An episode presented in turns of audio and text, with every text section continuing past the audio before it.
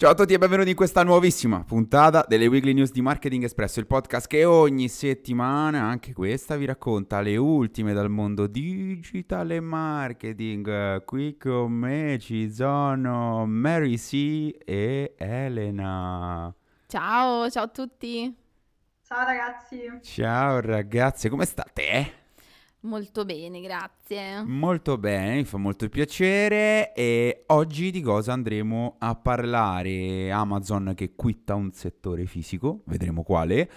Parleremo di Siri che si aggiorna in termini di identità di genere, parleremo di Instagram che lancia una nuova funzione per i video del feed, di TikTok che cambia un po' le carte in tavola, un po' tanto, e di Twitch che eh, ascolta proprio letteralmente i creator.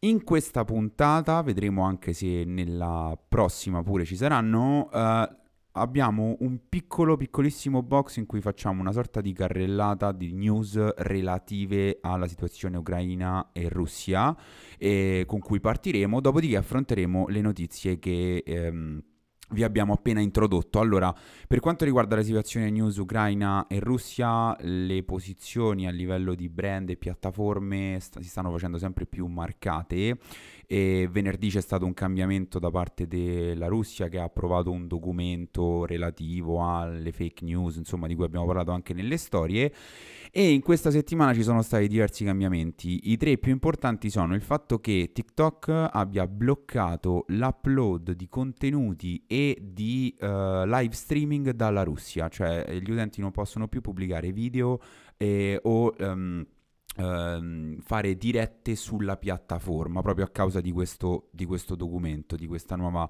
legge. Eh, Netflix ha sospeso il servizio di streaming sul territorio, sul territorio russo, per cui non sono accessibili i contenuti di Netflix dal territorio della Russia e Apple ha fermato la vendita di tutti i suoi prodotti in Russia. Infatti, secondo la fonte che sia NBC, se andate sull'Apple Store dalla Russia, i prodotti risultano come unavailable unavailable, non disponibili.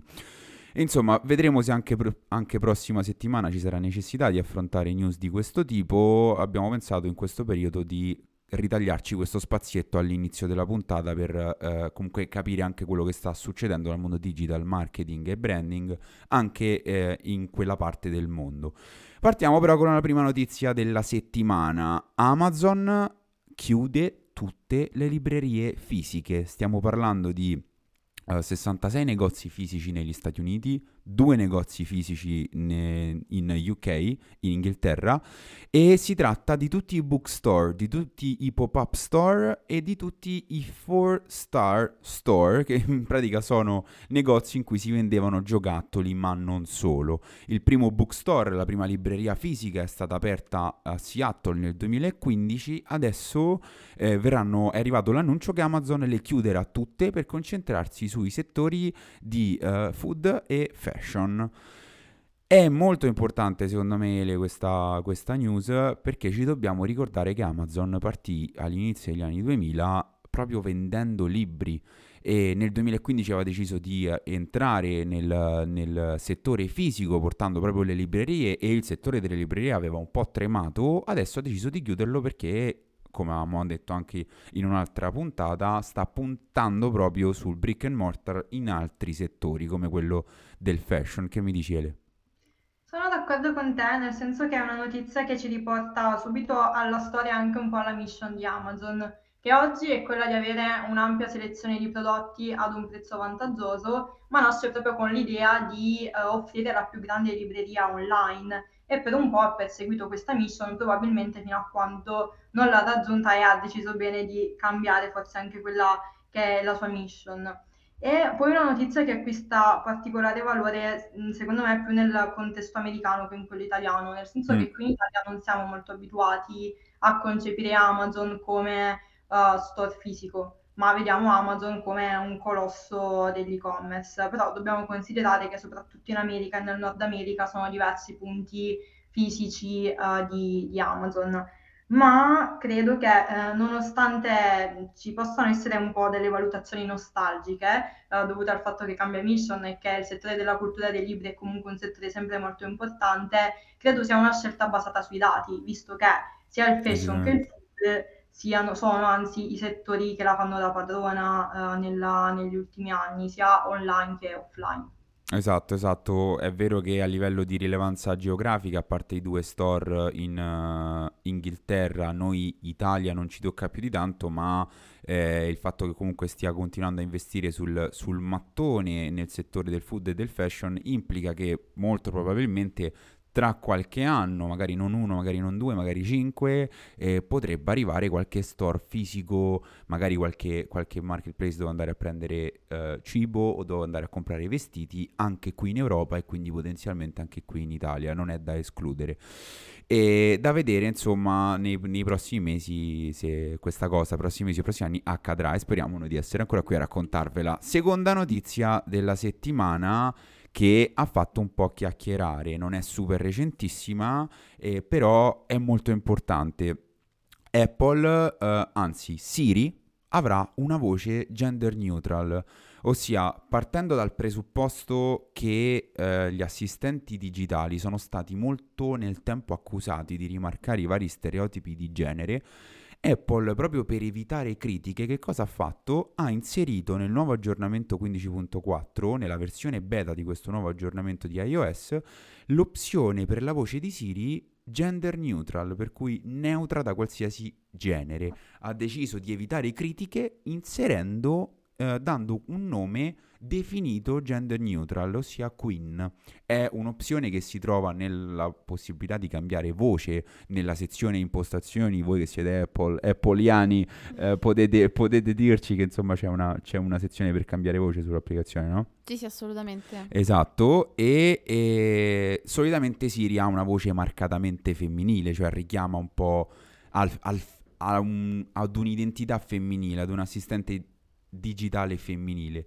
Ecco, la voce che è stata inserita, registrata da una persona appartenente alla comunità LGBTQ, è stata scelta in modo tale che una volta ascoltata non ricordi, non, non porti immediatamente la persona a ricondurre quella voce ad un genere maschile o un genere femminile, ma a una voce neutra. Che mi dici, Mary? Beh, senza dubbio che era, era una scelta che Apple, che Apple prima o poi avrebbe fatto.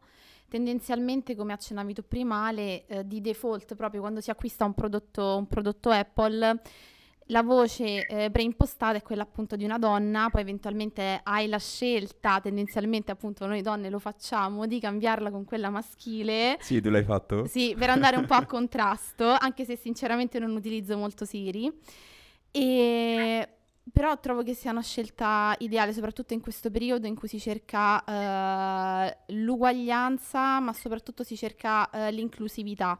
E l'abbiamo visto anche con uh, tutte quelle che sono state le iniziative di, di vari brand, eh, come è stato per esempio settimane fa anche per Adidas, anche se ovviamente riguarda un settore completamente, completamente diverso.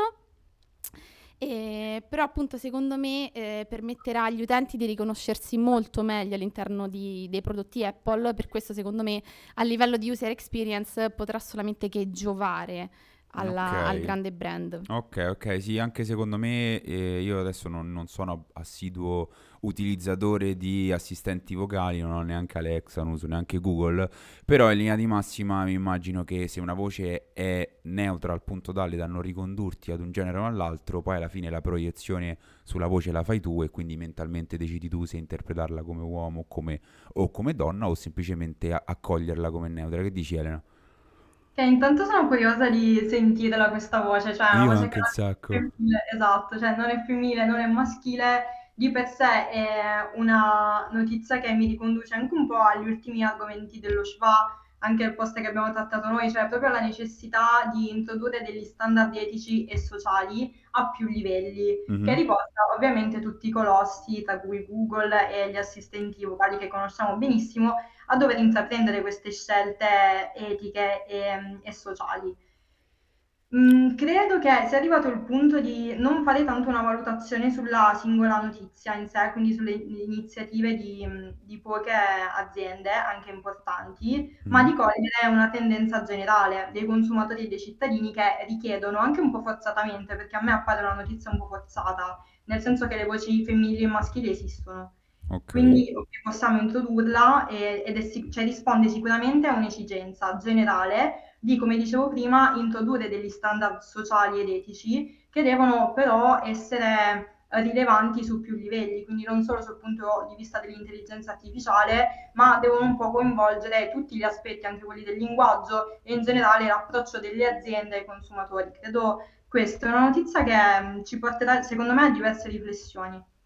Ok, ok, sono anche molto curioso di andare ad ascoltare un po' i commenti che si potrebbero generare sotto al post delle notizie domani per noi che registriamo, oggi per voi che sentite eh, perché comunque è vero che si tratta un po' di una tendenza eh, sociale a dover prendere in qualche modo una posizione su determinate tematiche e sono anche molto curioso, speriamo che prossime, nelle prossime settimane eh, uscirà fuori qualche video perché sono veramente curioso di sentirla. Se, se posso dire un'ultima cosa, comunque certo alla fine eh, Apple non si smentisce mai perché è stata la prima a portare avanti eh, un'iniziativa del genere all'interno di quella che è la sua, eh, la sua area di riferimento. Ok. Quindi, ok, non so se, secondo se- non so me- se a livello di assistenza vocale sia stata la prima proprio ad aver fatto una cosa del genere, però il fatto che lo faccia Apple ha una rilevanza sociale chiaramente molto, molto ampia.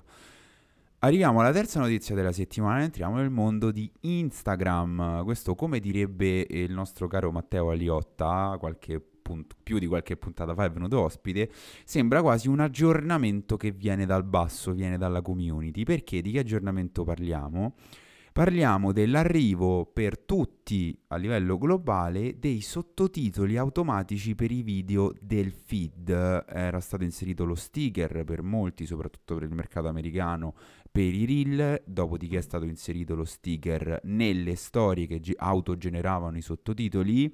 Adesso eh, saranno disponibili anche per i video del feed, disponibili in 17 lingue tra cui l'italiano, saranno attivabili nella sezione impostazioni avanzate quando stiamo per pubblicare il video. La news arriva in concomitanza con l'annuncio anche della chiusura dell'app esterna di IGTV e un po' ci fa pensare al fatto che il refresh della sezione video di Instagram è definitivamente iniziato e sta proprio in una posizione molto avanzata. Secondo me è un aggiornamento utile perché ti dico, personalmente mi occupo di tutti i contenuti video di Marketing Espresso e molto spesso quando esce un video su Instagram quello che mi ritrovo a fare è dover aggiungere dei sottotitoli in post produzione su Premiere in questo caso.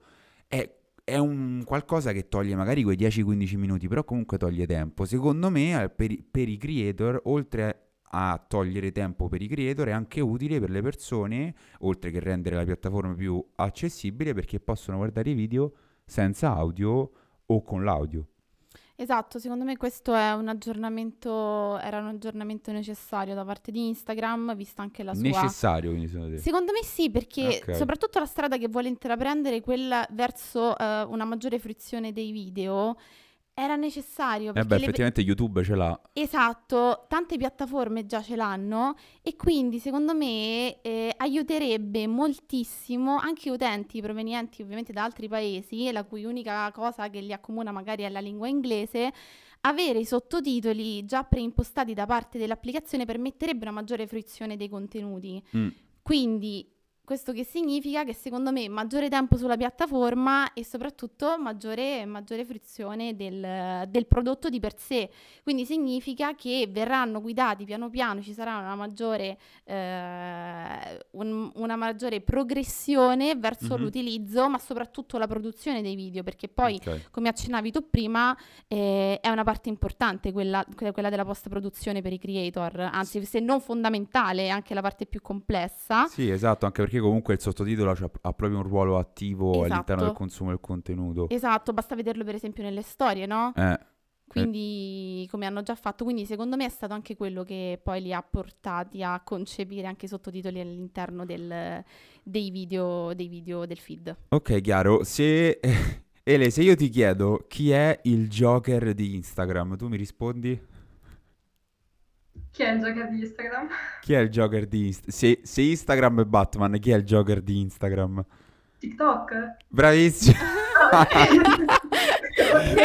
Domanda che non si aspettava e entriamo adesso nel mondo di TikTok che ha annunciato qualche giorno fa un aggiornamento che ha eh, non mandato in subbuglio l'internet e il web de più perché ha, ha, ha, esteso la durata massima dei video fino a 10 minuti. A luglio, se non erro, aveva allungato eh, la possibilità di cari- caricare video fino a 3 minuti. Adesso TikTok darà la possibilità progressivamente a tutti quanti nei prossimi giorni, nelle prossime settimane, di caricare video lunghi fino a 10 minuti.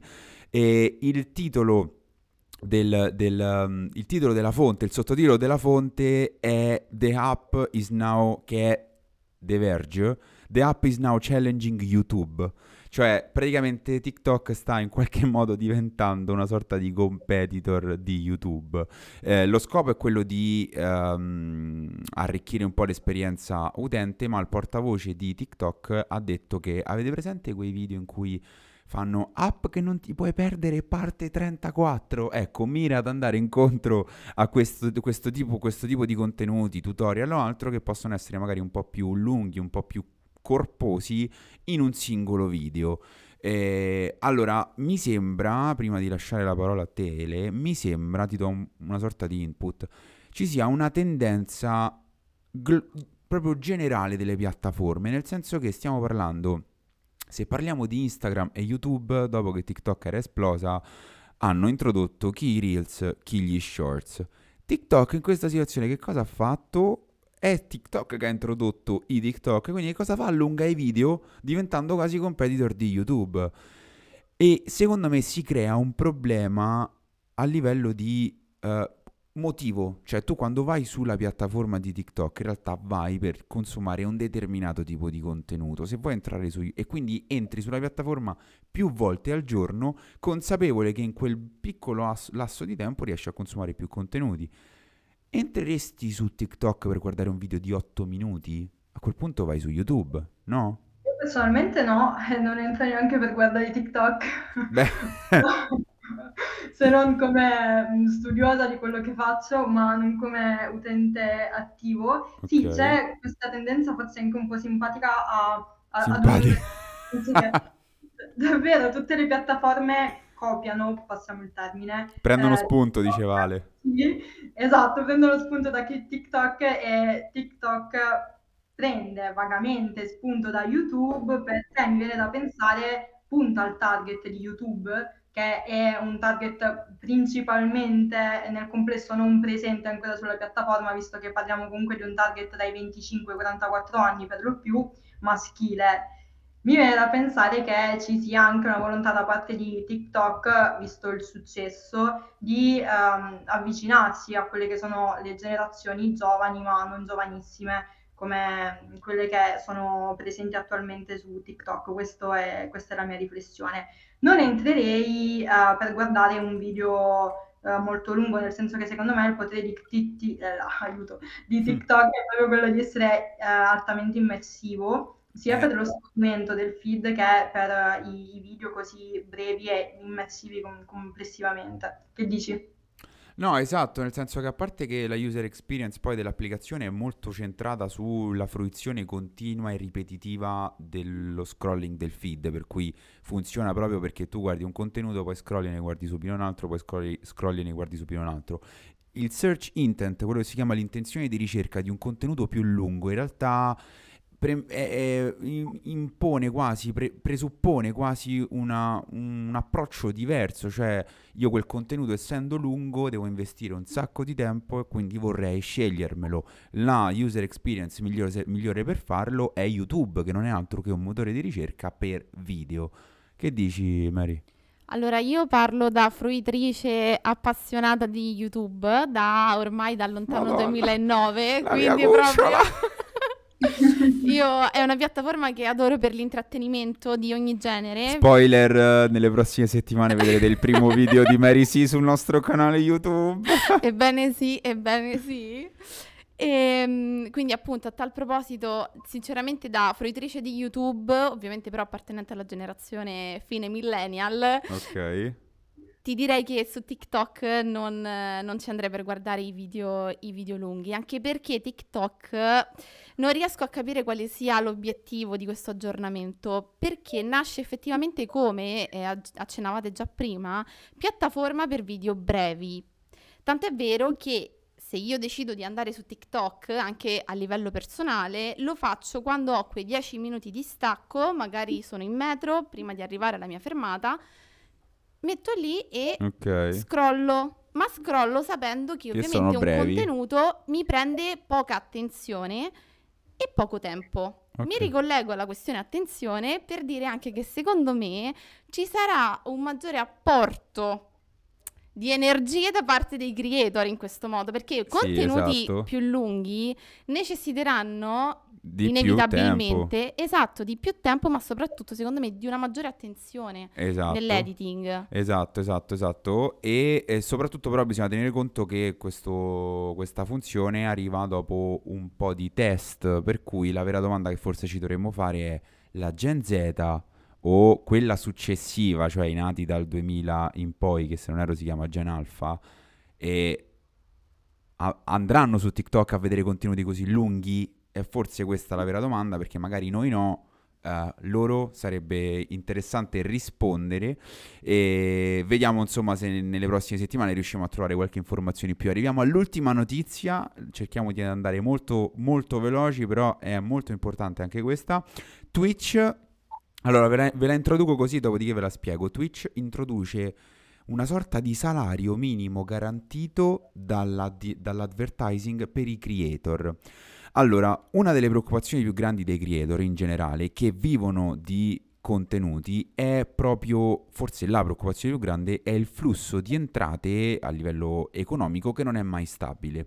Twitch che cosa ha fatto? Si è reso conto di questo problema, di questa difficoltà che è fisiologica del tipo di lavoro e ha lanciato l'Ad Incentive Program, un'iniziativa che di base darebbe ai creator un'entrata minima garantita sul base, sulla base del numero mensile di ore trasmesse.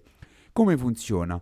Twitch ti seleziona, quindi è Twitch che decide se tu creator in base al flusso di streaming, al flusso di follower, di iscritti, bla bla bla, uh, ti seleziona per capire se sei un creator o meno, che, cioè decide se sei un creator che può andare bene per il, per il programma e ti dice tu puoi prendere parte a questo, a questo programma e ti fa un'offerta, ti dice streamami per x ore in questo mese in cui riesci a farmi passare xxx minuti di advertising, di pubblicità. Se tu prendi parte al programma, accetti l'offerta, Maria accetto l'offerta, e, e poi lo fai effettivamente, nel senso che uh, streami quelle ore, riesci a far passare quel, quei minuti di advertising, Twitch ti dà degli incentivi, incentivi che vanno dai 100 dollari se streami per meno ore e per meno minuti l'advertising ai 500 dollari. E sono però, la cosa interessante è che sono somme che si aggiungono alla capacità tua di monetizzare tramite il flusso di streaming e di advertising che, e quindi tramite il numero di persone che guardano le pubblicità sui tuoi streaming. Quindi è un incentivo proprio a creare contenuti per la piattaforma che si aggiunge eh, a già quello che tu riesci a fare per conto tuo. Sarebbe una sorta di minimo garantito dalle ads. Che dici, Le, ti piace? A Sì, mi piace molto. Mi piace molto perché vedo dei verbi chiave che sono tutelare e motivare, nel senso che da una parte tuteli davvero il lavoro di tutti i creator, ma dall'altra parte gli offri un incentivo importante che è il più intangibile che possa esistere, cioè soldi. Quindi secondo me ha due ruoli chiave e anche Twitch garantisce uh, una costanza da parte dei creator che immagino siano quelli più seguiti, comunque già molto attivi. Esatto, esatto, bravo, hai detto una cosa, garantisce tra virgolette stabilità, nel senso che ti dice, eh, cioè questo, in, questi incentivi sono un po' scevri da determinate metriche, cioè non ti dice eh, che devi streamare x ore con una retention alta, alta, alta, ti dice tu devi streamare un minimo di, fai conto, 40 ore mensili in cui riesci a far, a far passare per 5-6 volte 2 minuti di advertising. In un mese è un target che riesci più o meno a fare a portare a termine e quindi eh, di base quel minimo garantito ce l'hai. È anche un modo per poi permettere a questi creator di investire ulteriormente nell'attività, quindi è un, anche un ritorno. per la piattaforma. Ragazzi, io vi ringrazio per essere state qui con noi, puntata Grazie. scoppiettante. Assolutamente, grazie a voi. È bello, questo è il nostro primo podcast in- tutti e tre insieme. È vero, Quindi- è vero, è vero. Ele, grazie anche a te per essere stata qua con noi. Qua, fi- non a voi. E grazie a voi che ci avete ascoltato fino alla fine. Noi ci sentiamo settimana prossima. Buon martedì. Ciao. Ciao!